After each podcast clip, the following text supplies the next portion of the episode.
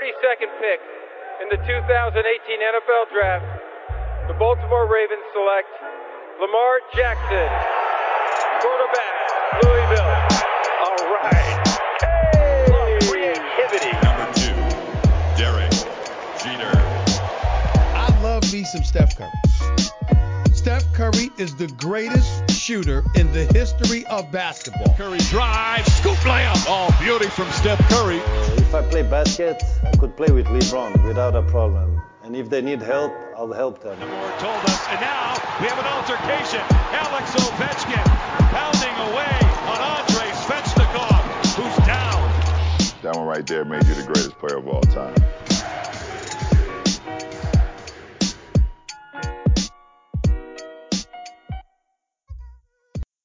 Bonjour à toutes, bonjour à tous, la MLS is back sur les ondes de Hype et welcome dans votre rendez-vous hebdomadaire dédié à l'actualité et à la culture du soccer.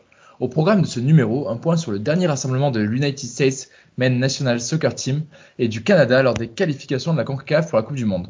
Puis nous reviendrons ensuite avec Léo du FCDallas.fr sur un des joueurs qui a animé l'attaque de la sélection, le jeune et déjà très sollicité Ricardo Pepi, avant de faire un point sur une dernière journée de MLS assez étonnante. Mais avant de rentrer dans le vif du sujet, laissez-moi vous présenter notre Dream Team Hype du jour, à commencer par l'homme derrière le site de référence sur la MLS, Culture Soccer. Salut Antoine Latran. Hello Ken, salut à tous. Et celui derrière la référence des références de l'autre football, Nicolas Cougo. Salut Ken, bonjour à tous. Lucarne opposé bien entendu, même si je ne l'ai pas cité, vous l'aurez compris. Euh, voilà pour les présentations. Let's go avec le sujet euh, qualification de la Coupe du Monde de la CONCACAF. Russia, he's suddenly gone soccer man. I am He and I are both excited to welcome one of the biggest names in the MLS. Deux nuls et une victoire contre le Panama pour le Canada, deux victoires et une défaite contre le Panama côté USA. Euh, voici le bilan des deux sélections nord-américaines lors des qualifications à la Coupe du Monde de la CONCACAF. Au classement, et après 6 journées, le Mexique est premier avec 14 points, devant les US 11 points et le Canada 10. Euh, donc si on en reste là, les trois équipes seraient qualifiées, sans trop de surprise. Euh, Nicolas, pour commencer, quel bilan tu fais toi de ces trois matchs? Alors un bilan très différent si on regarde l'un et l'autre. Euh, pas que si on s'arrête sur les résultats. Parce qu'on pourrait dire que finalement les trois, les trois derniers matchs de, Team USA, bon bah voilà, il y a deux victoires, donc c'est pas si, c'est pas si mal. Voilà, je mettrai plus de réserves. Le, je commencerai peut-être par le Canada, qui est peut-être l'équipe qui est le plus séduit euh, sur cette, euh, sur cette, euh, je sais pas comment le dire sans le dire en espagnol, sur cette triple fecha d'octobre. Les, défauts sud-américains. Non, mais voilà, c'est l'équipe qui a le plus séduit dans le jeu. C'est l'équipe qu'on voit surtout le plus progresser dans le jeu, qui s'affirme de, plus en plus. Il y a quelque chose de cohérent qui a été créé. Et, voilà, c'est l'équipe la plus intéressante à voir. Je la place même en termes d'intérêt à voir, c'est même devant le Mexique, hein, pour dire. Euh, bon, même s'il y a encore de la, marche pour le Mexique, qui en jouant mal va tranquillement, euh, je pense, se qualifier euh, et finir premier du groupe. Mais, mais, voilà, pour les États-Unis, bah, voilà, be- beaucoup plus de réserves. Je vais laisser Antoine rebondir, je reviendrai après, mais beaucoup plus de réserves sur, sur Team USA. Ouais, justement, Antoine, toi, quel bilan tu fais de, de, de ces trois matchs pour Team USA avec une équipe assez jeune encore? Ouais, alors juste pour le Canada, euh, pour rebondir un tout petit peu dessus, c'est en plus euh, encore mieux parce que le, le nul, notamment contre le Mexique, ils le font sans de nombreux joueurs. Il y a eu beaucoup de blessés là, dans cette fenêtre pour eux, notamment euh, leur, leur gardien titulaire, mais aussi euh, Kyle Laren euh, ou euh, Uteba Hutchinson ou Cavallini. Enfin, donc il y avait, il y pas mal de, de blessés et ce nul, notamment face au Mexique, je pense qu'il a impressionné plus d'un. Et ça permet aussi en- au niveau de la CONCACAF de se montrer et de Enfin, c'était pas donné au début de cette fenêtre euh, de d'avoir le, le Canada en tant que troisième. C'était un peu la, la, la point d'interrogation et franchement, il se- il s'impose vraiment comme un bon challenger euh, de ce côté-là. Euh, les États-Unis, c'est une fenêtre un peu euh, ouais mi-figue mi-raisin, c'est-à-dire qu'il y a un- des bons points pris au Costa Rica notamment. Ils ont fait un gros match après une ouverture du score euh, très rapide du Costa Rica. Ils, sont vraiment contrôlés après tout le, reste du match euh, de plutôt bonne manière. Les Jamaïques aussi, ça s'est plutôt bien passé. Euh, et entre les deux, en fait, il y a eu un match face au Panama où ça a été une grosse rotation euh, qui a été un échec total avec un- une défaite 1-0, euh, très peu de tirs, très peu d'occasions américaines. Euh, C'était assez triste à voir. Et ça montre que voilà, là, il n'y avait pas Christian Pulisic et Giorena, notamment sur les ailes. Et ça montre que les, États-Unis ont du mal, en fait, une fois qu'il manque quelques joueurs, à, réussir à, trouver des solutions devant. Euh, donc c'était plus compliqué. Et malgré qu'il y ait eu des joueurs euh, très bons, le premier match, il y avait Ricardo Pepi, dont on parlera un peu plus tard. Euh, Le deuxième, on a eu un très bon Stanley Jonodest, un très bon Timothy Weah. il y a quand même des gros points d'intégration sur la tactique et l'entraîneur, surtout au niveau de la fanbase, est en train d'être un peu plus critiqué quand même. Ouais, justement, bon, on pense que les États-Unis vont se qualifier assez rapidement. Est-ce qu'il y a des joueurs qui ont réussi à tirer un petit peu leur épingle du jeu de ces qualifs, sachant que bien sûr que Pulisic et Reyna, c'est quand même deux, deux, gros manques pour, pour les, les offensivement pour les États-Unis, quoi. Ouais, bah, il y a Ricardo Pepi. Euh, vraiment, euh, on avait euh, avant cette fenêtre vraiment très peu de certitude sur qui allait commencer en tant que numéro 9 et Ricardo Pepi s'est vraiment imposé. Euh, Tyler Adams c'est toujours aussi bon, McKenny pareil. En l'absence de, de, nombreux titulaires, enfin on peut parler de Pulisic ou, Reina, mais il y a eu surtout un focus sur la jeunesse qui est assez intéressant. C'était la, la, plus jeune le plus jeune 11 a jamais joué pour, euh, pour les États-Unis en, en, qualification pour la Coupe du Monde. Ils avaient 22 ans. Euh, ça, je crois que c'est le Costa Rica. Et contre le Costa Rica, c'était marrant, le plus vieux euh, titulaire, Stephen, qui est le gardien, était plus jeune que le plus, euh, ouais, était plus jeune que le plus jeune joueur à Costa Rica, qui avait 27 ans. Euh, donc voilà, ça donne un peu le, voilà, les joueurs avaient tous entre 18 et, et 26 ans côté américain, donc c'est quand même très très jeune et assez assez dingue. Enfin vraiment, on n'imagine pas en Europe voir une équipe aussi jeune en, en phase de qualification. Euh, et euh, ouais, il y en avait pas mal de jeunes, Younis Moussa, il y a des, Gianluca Buzio, Luca De La Torre qui sont un peu rentrés aussi en, en cours de match, qui euh, ont fait euh, ont fait de très bonnes choses. Timothy Weah, c'était un peu son retour en sélection parce qu'il n'est pas forcément titulaire, mais là il a pu jouer euh, un peu plus que prévu et il a il s'est pas mal imposé aussi. Euh, donc il y a, de, y a de bonnes choses. Il y en a d'autres qui, notamment du côté des, des joueurs de MLS, euh, comme Sébastien Leges du, du, Los Angeles Galaxy ou Acosta de, de Colorado, qui euh, ont beaucoup moins impressionné. Euh, et aussi une de ces des questions de, de cette fenêtre, c'est qui est bien titulaire, parce que on a eu Zach Stephen qui a fait un match plutôt moyen lors du première rencontre, puis dans les deux autres matchs aussi, et Matt Turner de New England est, est toujours là. Euh, il a fait pendant le match contre le Panama, il me semble, tout à l'heure. Mais donc voilà, il y a, toujours la compétition au poste numéro 1 de gardien. Et c'est une question un petit peu à éclaircir avant le, enfin, s'il y a qualification pour la Coupe du Monde. C'est vrai qu'on ne le cesse de répéter dans ce podcast-là, mais quand on voit les six joueurs de devant euh, des États-Unis, c'est vrai que c'est très très jeune, quoi. Que ce soit le, trio euh, du milieu avec Musa de Valence, Adams qui joue à Salzbourg, McKinney de la Juve, et devant c'était Wea, Pepi et Aronson cette fois. Euh, ça fait ça fait très très jeune, mais ça fait aussi une belle génération à faire ouais. Antoine. D'ailleurs, euh, Aronson, euh, c'est vraiment un joueur qui a, qui a super bien joué pour le coup. Euh, pour que ce soit cette fenêtre ou la fenêtre d'avant où Pulisic n'est toujours pas là. Euh, C'est-à-dire quand il n'y a pas Pulisic ou Reina, Brendan Aronson, c'est un super recours euh, du côté de. Enfin, en plus, il joue plutôt bien là en Europe. Donc, euh, c'est un point d'interrogation au moment pour le coup. Et Nico, toi qui as du coup un peu plus suivi le Canada, euh, forcément, bah, vu d'ici, on a beaucoup parlé et à juste titre de l'entente entre Jonathan David et Alfonso Davis, qui ont été très bons notamment dans le dernier match. Euh, Est-ce qu'il y a d'autres tendances qui se dégagent de cette équipe? Euh, oui, sur le Canada, oui. Je reviendrai après un petit peu sur les États-Unis parce que je vais pondérer ce qu'a dit Antoine quand même. Euh, pour le Canada, le Canada, c'est surtout un collectif, c'est-à-dire qu'il y a et, et, justement, ça me permet aussi un petit peu de pondérer avec les États-Unis tout de suite, c'est-à-dire que le Canada, on sait très bien comment ils vont jouer. Euh, on, les, idées sont très très claires sur l'organisation, la défense à 3, on, Alfonso Davis un petit peu électron libre devant. Euh, on sait qu'ils ont, euh, on peut parler de Tejan Buchanan, mais on en a déjà parlé 25 000 fois dans ce podcast, donc je pense que ceux qui nous écoutent maintenant ne seront plus surpris. C'est une équipe qui a un équilibre avec Eustachio qui est un peu à la baguette de tout ça et ça tourne un peu autour de lui au milieu. Enfin, dans le sens dans la construction du jeu avec avec des flèches partout. Avec une similarité, j'ai envie de dire, avec les États-Unis, c'est cet énorme potentiel offensif avec des joueurs ultra déstabilisants euh, de partout, euh, des mecs qui aiment provoquer, euh, qui sont capables de tout et peut-être à la différence des États-Unis, pardon, beaucoup plus de puissance sur les offensifs canadiens et sur les joueurs de manière générale peut-être même. Voilà, donc ouais, si on doit parler de quelques joueurs, franchement, ce ne sera pas des découvertes pour ceux qui ont l'habitude de nous écouter. Euh, parce que bah voilà, l'un des joueurs qui a encore éclaboussé là, c'était John Buchanan qui a été énorme. Et, euh, et, comme disait Antoine, ils sont quand même allés faire match nul avec des absents à l'Azteca au Mexique. Euh, c'est quand même plus qu'une performance. Hein. Euh, faire match nul à l'Azteca, faut y, faut y aller, faut y aller. Hein. Donc voilà. Mais si je peux revenir deux secondes sur les États-Unis, euh, Antoine disait il y a une question de savoir qui est le gardien titulaire. Oui, ça devrait pas être une question d'ailleurs. je pense que la réponse est normalement assez claire. Ça doit être Matt Turner.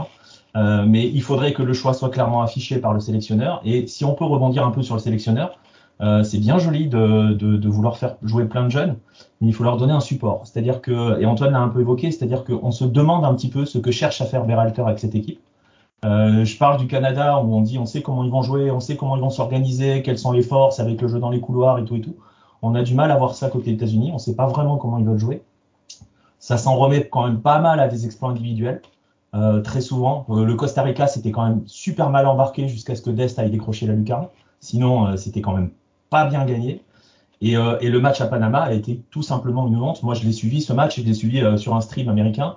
Il y avait Clint Dempsey qui était atterré à la fin du match en disant mais il faut qu'on leur dise que c'est un match éliminatoire.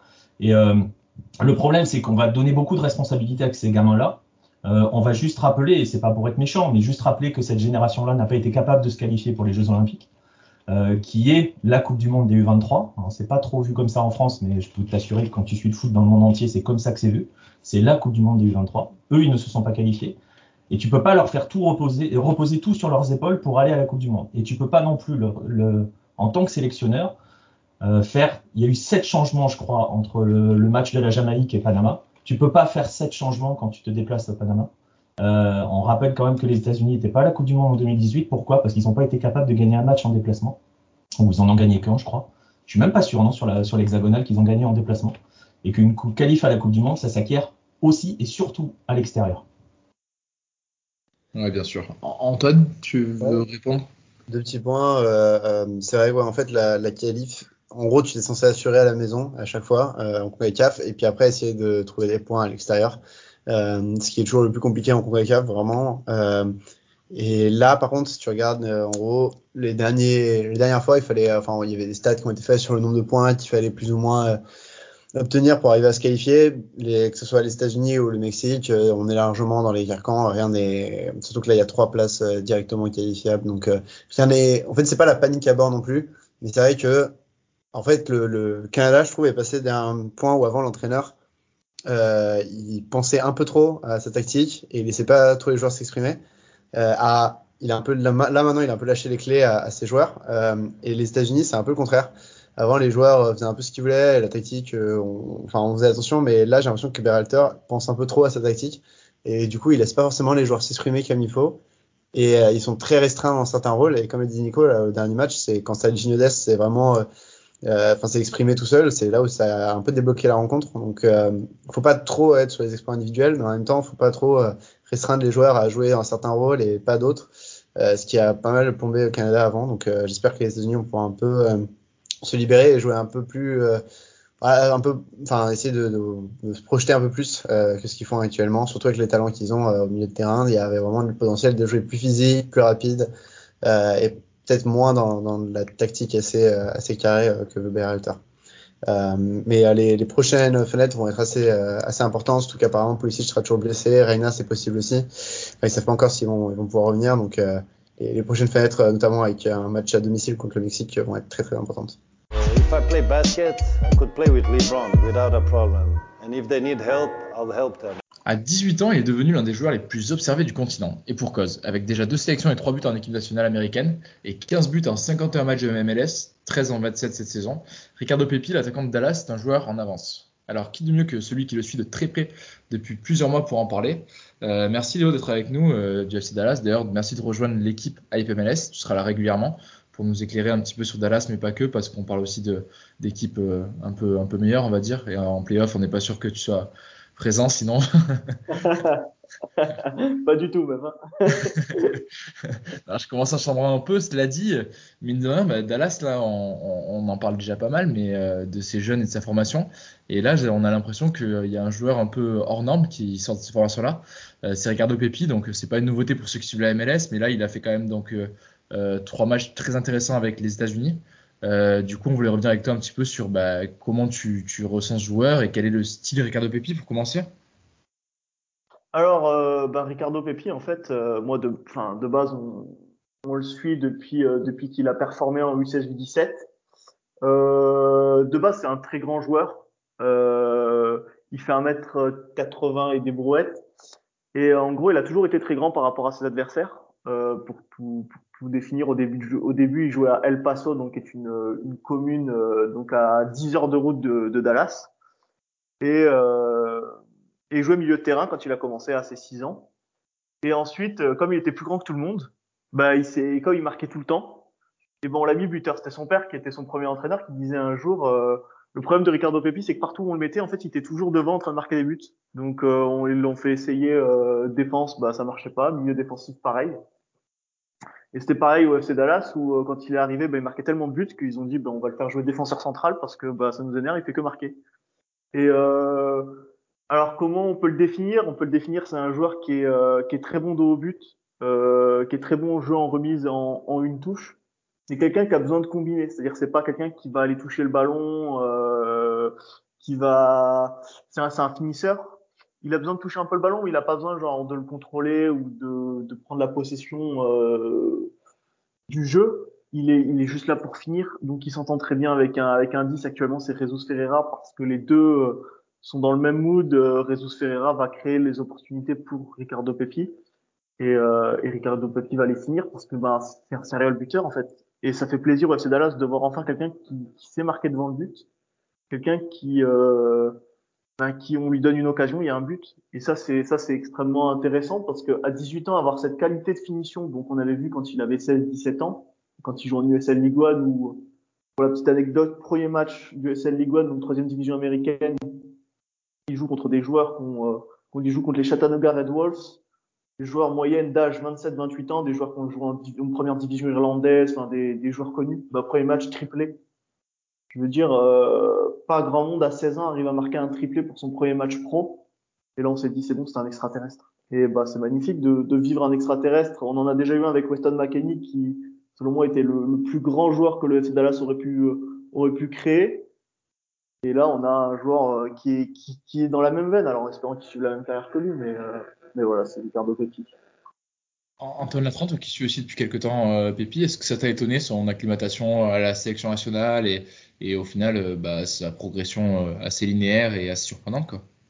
Ouais, bah finalement en fait, a, c'est marrant déjà nous moi j'ai appris à connaître quand euh, Léo écrivait sur la troisième division euh, américaine sur Culture Soccer il y a genre 2-3 ans je crois, et euh, il avait déjà parlé de ce mec de 16 ans euh, qui est peut-être, enfin qui a ensuite dans la saison après a commencé à tout à impressionner tout le monde. Euh, et je suis pas si étonné, en tout cas, dans.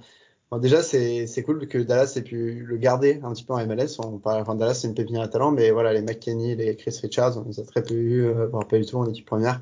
Et euh, là, Dallas a réussi à le garder quand même un petit peu pour, pour pouvoir aussi avoir un, prix à la, lorsqu'ils vont le, le vendre. Hein. Donc, on pourra parler après, mais il y a pas mal de clubs intéressés. Et ça m'intéresse pas, enfin, ça m'intéresse aussi de voir que comme euh, disait Léo, c'est un finisseur et c'est vraiment le mec dont on avait besoin en, équipe américaine. Il y a des ailiers qui sont assez techniques, euh, qui sentent pas mal, qui arrivent souvent dans la boîte et euh, finalement, il y a beaucoup d'attaquants qui se battent pour un rôle en, équipe américaine, mais euh, Pipi est peut-être celui qui a le, le meilleur tactique et le, les meilleures qualités pour cette équipe américaine. Euh, on a des mecs comme Josh Sargent ou comme euh, Jesse Zardes qui, euh, qui veulent aussi ce, cette position numéro 9, mais Pépi, c'est vraiment le finisseur qui, contrairement à Sardes, va souvent la mettre au fond. Sardes a parfois des, petits manquements techniques. Euh, contrairement à Sargent, il va peut-être un peu plus, euh, enfin un peu plus rapidement et, il se met dans les meilleurs positionnements. Enfin, il a, il a la palette un peu parfaite pour cette équipe américaine. Euh, et ça fait un an ou deux qu'on a testé plein de, plein de possibilités. Donc, je parlais de Sargent, Zardes, mais aussi euh, Matthew Opie, euh, Daryl Dickey, euh, Jordan Sebastian. Euh, testé vraiment pas mal de possibilités à cette position numéro 9 et Pepi arrive vraiment au meilleur moment et en plus il arrive bien. Là, il a marqué un doublé euh, dans les derniers matchs internationaux, on en parlait juste avant, donc euh, c'est parfait. Euh, reste à voir s'il arrivera, s'il y a une potentielle Coupe du Monde 2022 euh, pour les États-Unis, reste à voir s'il arrivera à rester titulaire quand il partira en Europe. Euh, et c'est là toute la question pour son futur. Ouais, justement, tu parles du futur, tu fais une bonne transition. Léo, deux choses. Selon toi, euh, bah, qu'est-ce qui sont les axes de progression principaux euh, de Ricardo Pepi, ça reste un jeune joueur et qu'est-ce qui selon toi va, être important pour lui de travailler? Et la deuxième, bah, c'est j'imagine qu'on parle beaucoup à Dallas, euh, il y a beaucoup de clubs européens qui sont intéressés par son profil. Euh, bah, quel est son futur? Est-ce qu'on en sait un peu plus sur sur la suite de ses carrières euh, en premier lieu, on va parler des axes de progression. Alors moi, j'en vois deux. la première, c'est mieux gérer ses efforts. Alors Ricardo Pepi, c'est un joueur qui va énormément presser ses adversaires. Donc il a, il court énormément, il se dépense énormément. Il a encore à gérer ses temps forts et ses temps faibles où bah, il va se mettre à courir. Mais est-ce que c'est si euh, intéressant d'aller d'aller d'aller presser ce joueur sachant peut-être que ton équipe va pas faire le même pressing que toi, donc ça va faire un, ça va libérer un espace et ben, du coup tu vas courir pour rien. Euh, on l'a déjà vu sur certains matchs avoir des crampes. Euh, donc il va falloir qu'il gère un peu mieux ses, ses efforts dans ce domaine-là, mais là il y a, je pense qu'il y a une, une énorme marge de progression. Et puis euh, comme j'ai l'impression que je le dis, mais en fait travailler son physique, mais en fait à chaque fois que je dis ça, et ben il arrive à step up. Moi quand il avait 16 ans, je me disais mais euh, les défenses de MLS c'est pas les défenses de SL League il va se faire bouger quand il quand il joue de haut but. Finalement il est arrivé euh, en MLS, c'est lui qui bouge des défenseurs qui sont, euh, sont sont deux fois plus massifs que lui. Donc euh, ben sûrement ben, travailler cet aspect de haut but qui, qui gère parfaitement mais euh, avec des adversaires plus compliqués. Et ensuite, euh, ben ouais, travailler, travailler ces, ces, ces phases de, de, temps de jeu où des fois il va se mettre à courir comme un dératé sur 80 mètres. Donc tu te dis mais ça sert à rien. Alors qu'en fait si ça sert, mais euh, comme l'équipe ne suit pas, ben clairement euh, ça sert pas à grand chose. Et puis euh, pour ce qui est de partir à l'étranger, alors bon, on a pas mal de clubs américains, euh, anglais pardon, italiens, allemands, hollandais avec l'Ajax, Amsterdam. Euh, moi, je vais attendre parce que je vais parler un peu d'un autre transfert qui s'est passé, euh, de Brian Reynolds, qui est parti à la Roma. Pendant 90% du temps, on a dit euh, il va signer à la Juve, il va signer à la Juve. Bon, bah c'est bien parce que la Juve allait parler avec le joueur, mais n'avait pas parlé avec le club. Euh, moi, je vais attendre parce que ben là, actuellement, on a soi-disant Wolfsburg qui aurait mis un accord avec le joueur, mais pour l'instant, il n'a toujours pas parlé avec le club. Donc on va attendre patiemment, on va se dire voilà, le tout c'est qu'en fait il trouve un, club, je pense intermédiaire, soit un club qui joue l'Europa League. La Champions League ça serait bien, mais bon ça serait un peu compliqué pour lui. Mais un club où il pourrait jouer, il pourrait, euh, il pourrait gratter des minutes, il pourrait gratter du temps de jeu, il pourrait se dire ben ben voilà là je vais jouer peut-être 45 minutes, je vais me montrer parce que euh, enfin moi quand j'entendais des rumeurs qui signent à la Juve euh, ou dans des grands clubs, je me disais ça sert à quoi? Il va jamais jouer en fait c'est juste un joueur, euh, il va être prêté dans des clubs, euh, dans d'autres clubs euh, de, de Serie A ou des clubs hollandais ou je sais pas quoi. Alors qu'il faudrait mieux qu'il se statue dans un bon club, dans un club intermédiaire. On a beaucoup parlé de l'Ajax. Bon, l'Ajax c'était un peu la hype parce qu'ils vendent aussi très bien leurs joueurs et on sait très bien que Dallas adore mettre des clauses de revente dans leurs joueurs. À tous les joueurs ils le font. Chaque fois qu'ils vendent un joueur, il y a une clause pour le prochain transfert, il gagne un montant de transfert. Et puis bah, l'Ajax ça fait un peu rêver. Mais bon, n'importe quelle équipe où il aurait une opportunité un petit peu de gratter des minutes, que ce soit en coupe au début ou que ce soit ensuite euh, dans des matchs de Ligue Europa qui sont déjà joués ou voilà, qu'il engraine des minutes parce que la Coupe du Monde 2022 elle arrive très vite et il a une place, il a une très grande place à jouer parce que ça rejoint bon, je ne parle pas du tout l'USMNT mais euh, la section américaine mais euh, il y a vraiment, je pense qu'il y a vraiment un shot pour pour Ricardo Pepi et euh, serait même assez intéressant de voir s'il peut, va pas être prêté les six prochains mois en janvier. On en parle parce que Dallas veut le garder jusqu'à la Coupe du Monde 2022. Euh, parce qu'ils se disent, bah, si on peut en plus l'amener à la World Cup 2022, ça serait incroyable. Mais bon, le joueur veut partir. Donc, euh, il y aura peut-être un prêt. Enfin, on verra bien comment ça va se mener. Mais euh, je, il va partir à 95% sûr euh, cet hiver et 100% l'été prochain. Mais 95% il part cet hiver, c'est sûr. Ouais, donc on a compris que tu lui souhaites un peu justement un parcours à la Weston McKinney avec qui a été passé par Schalke avant d'aller à la Juve. Euh, Antoine, toi, euh, où est-ce que tu le verrais euh, potentiellement avec son style de jeu s'adapter le plus rapidement? En vrai, euh, l'Allemagne c'est pas mal. La Wolfsburg c'était peut-être une bonne idée. En plus, je trouve qu'on a des défenses plutôt bonnes, euh, mais ça, ça reste. euh, Enfin, ça serait pas non plus le haut, haut du tableau, donc ça pourrait être une, ouais, un bon niveau d'entre deux. Euh, Ouais, non, franchement, c'est vraiment cool. J'ai vu la Sampdoria avait apparemment euh, offert 8 millions et ça a été refusé. Donc, euh, en fait, c'est surtout là, ce qui est intéressant, c'est de voir à quel prix il va partir. Euh, je pense que s'il est prêté 6 mois, comme Léo, ça fera chuter le prix, mais euh, je pense que ça arrive à ça, en vrai. Ça me paraît compliqué de négocier euh, avec que ce soit le joueur ou le club européen qui reste 6 mois en MLS alors qu'il est en pleine dynamique. mais c'est vrai que c'est plus logique du côté, enfin, du côté de la Coupe du Monde, mais ça me paraît complètement euh, difficile à accepter pour un club européen. Euh, mais euh, c'est ouais, l'Allemagne serait pas mal, l'Italie aussi. mais un club intermédiaire, c'est une très bonne idée parce qu'il faut absolument qu'il ait du temps de jeu. comme il est encore jeune, je vois bien le club européen dire ah bah, attends 6 mois, 1 an pour la guerre. Mais il y a quand même pas mal de concurrence au poste numéro 9, que ce soit en sélection ou dans les clubs européens. Donc il faut vraiment trouver le, le, club où il pourra le, le plus jouer. Très bien, bah écoutez, merci pour toutes ces précisions sur Ricardo Pepi. Donc, en tout cas, on a très hâte de voir la suite de sa carrière euh, et de voir aussi la suite de la saison de MLS alors que les playoffs se rapprochent à grands pas. Et nous allons maintenant faire donc un petit point sur les résultats de ce week-end. Jingle. Une sixième défaite consécutive pour Blaise Matuidi et l'Inter de Miami, 4-0 à Columbus, la victoire des New York Red Bull dans le derby, la révolte des mal classés, Vancouver, Houston ou encore Chicago. Euh, le week-end fut une nouvelle fois riche en rebondissements à MLS. Euh, Antoine, toi, qu'est-ce que tu as retenu et qu'est-ce qui t'a marqué? Alors, je vais parler un petit peu de Vancouver, qui se euh, débrouille, euh, ma foi, plutôt pas trop mal depuis que euh, Mario Santos est parti. Alors, un départ un peu surprenant, mais finalement, depuis, il y, a des- il y, a des il y a des résultats plutôt pas mauvais. Alors, certes, il y a une défaite assez sévère contre Seattle la semaine dernière, mais on a aussi une belle victoire contre San Jose, et là, une victoire contre le Sporting Kansas City, qui reste quand même une des grosses équipes de, de cette ligue, et c'est notamment l'œuvre de deux joueurs qui sont allés chercher récemment un numéro 10 euh, en la présence de Ryan Gold, euh, l'Écossais qui sont achetés au dernier mercato, euh, qui se débrouille très bien depuis qu'il est là, euh, enfin depuis qu'il est à, à Vancouver et qui combine bien, notamment avec Brian White, ancien attaquant des, des Red Bulls de New York et qui euh, vraiment à Vancouver euh, fait plutôt du bien à cette équipe. Euh, là, il a mis euh, quand même euh, une belle passe décisive, enfin deux passes décisives d'ailleurs contre, contre le Sporting. Euh, donc Vancouver, c'est un peu la surprise de cette, de cette fin de, saison à l'Ouest. Il y a des équipes qui ont un peu du mal devant. Il y a des équipes qui alternent le bon et le mauvais, comme Galaxy ou Salt Lake.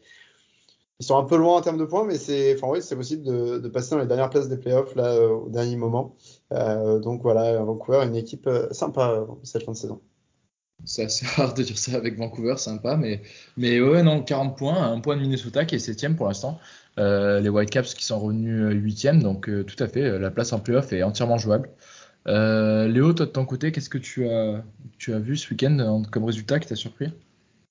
Euh, la victoire de Houston Dynamo. Alors une victoire, euh, une victoire au mais une victoire assez, assez intéressante contre, Seattle, mais une victoire qui les élimine normalement des playoffs. Alors on sait pas trop, visiblement c'est en train de se bagarrer sur sur le sur savoir s'ils sont vraiment éliminés ou pas.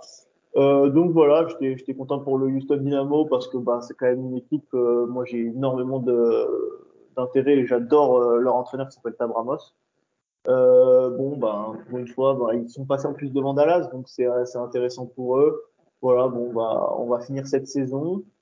On verra comment ça va se passer pour le Houston Dynamo, qui ont encore bah, beaucoup, de, beaucoup de travail à faire défensivement euh, et sur euh, enfin, des joueurs vraiment très vieillissants. Quand je vois qu'il y a des joueurs comme Figueroa qui jouent encore des fois quelques matchs, alors qu'ils étaient déjà cramés il y a 3-4 ans, je me demande comment c'est possible. Donc, euh, donc voilà, donc il y a beaucoup de travail à faire sur le Houston Dynamo. Ils ont visiblement changé leur équipe dirigeante. Cette intersaison va être intéressante. Là, ils ont gagné contre contre Seattle qui arrive un peu avec une équipe mi bis mi, mi premier. Je sais pas trop euh, comment tu l'as senti toi, toi Antoine, mais euh, ouais, qui sont arrivés à Houston pour, euh, pour se faire casser les dents et, et repartir tranquillement pour pour ensuite viser, un peu plus haut, mais euh, mais ouais, bonne victoire de, de Houston Dynamo. Je crois que c'est la troisième ou la quatrième depuis le mois de mai. C'est assez, assez ironique. Mais voilà, je suis content pour eux quand même.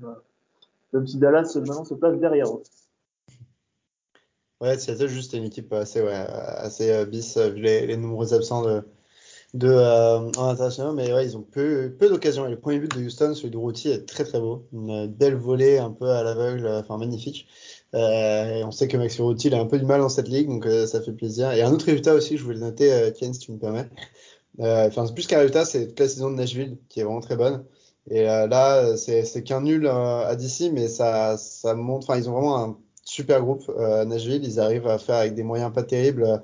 Bon, là, ils sont sur 4 nuls, je viens de voir, mais c'est euh, vraiment une, une équipe qui euh, qu'on n'attendait pas au second à l'Est. Et euh, c'est franchement impressionnant ce qu'ils font.